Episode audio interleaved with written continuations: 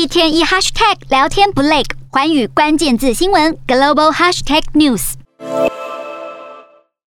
二十架战机一字排开，场面相当震撼。美国与南韩七号在黄海上空联合组织空军力量展示行动，包含最先进的 F 三五 A 等，共计二十架战机参与。近期朝鲜半岛局势升温，南韩和美国六号在南韩东岸发射八枚飞弹，回应北韩前一天发射的八枚飞弹。七号又联合展示空军军力。而且不止南韩，日本自卫队七号也和美军在日本海上空实施联合训练，共出动六架战机。美日韩三国大秀肌肉，威吓北韩的意味浓厚。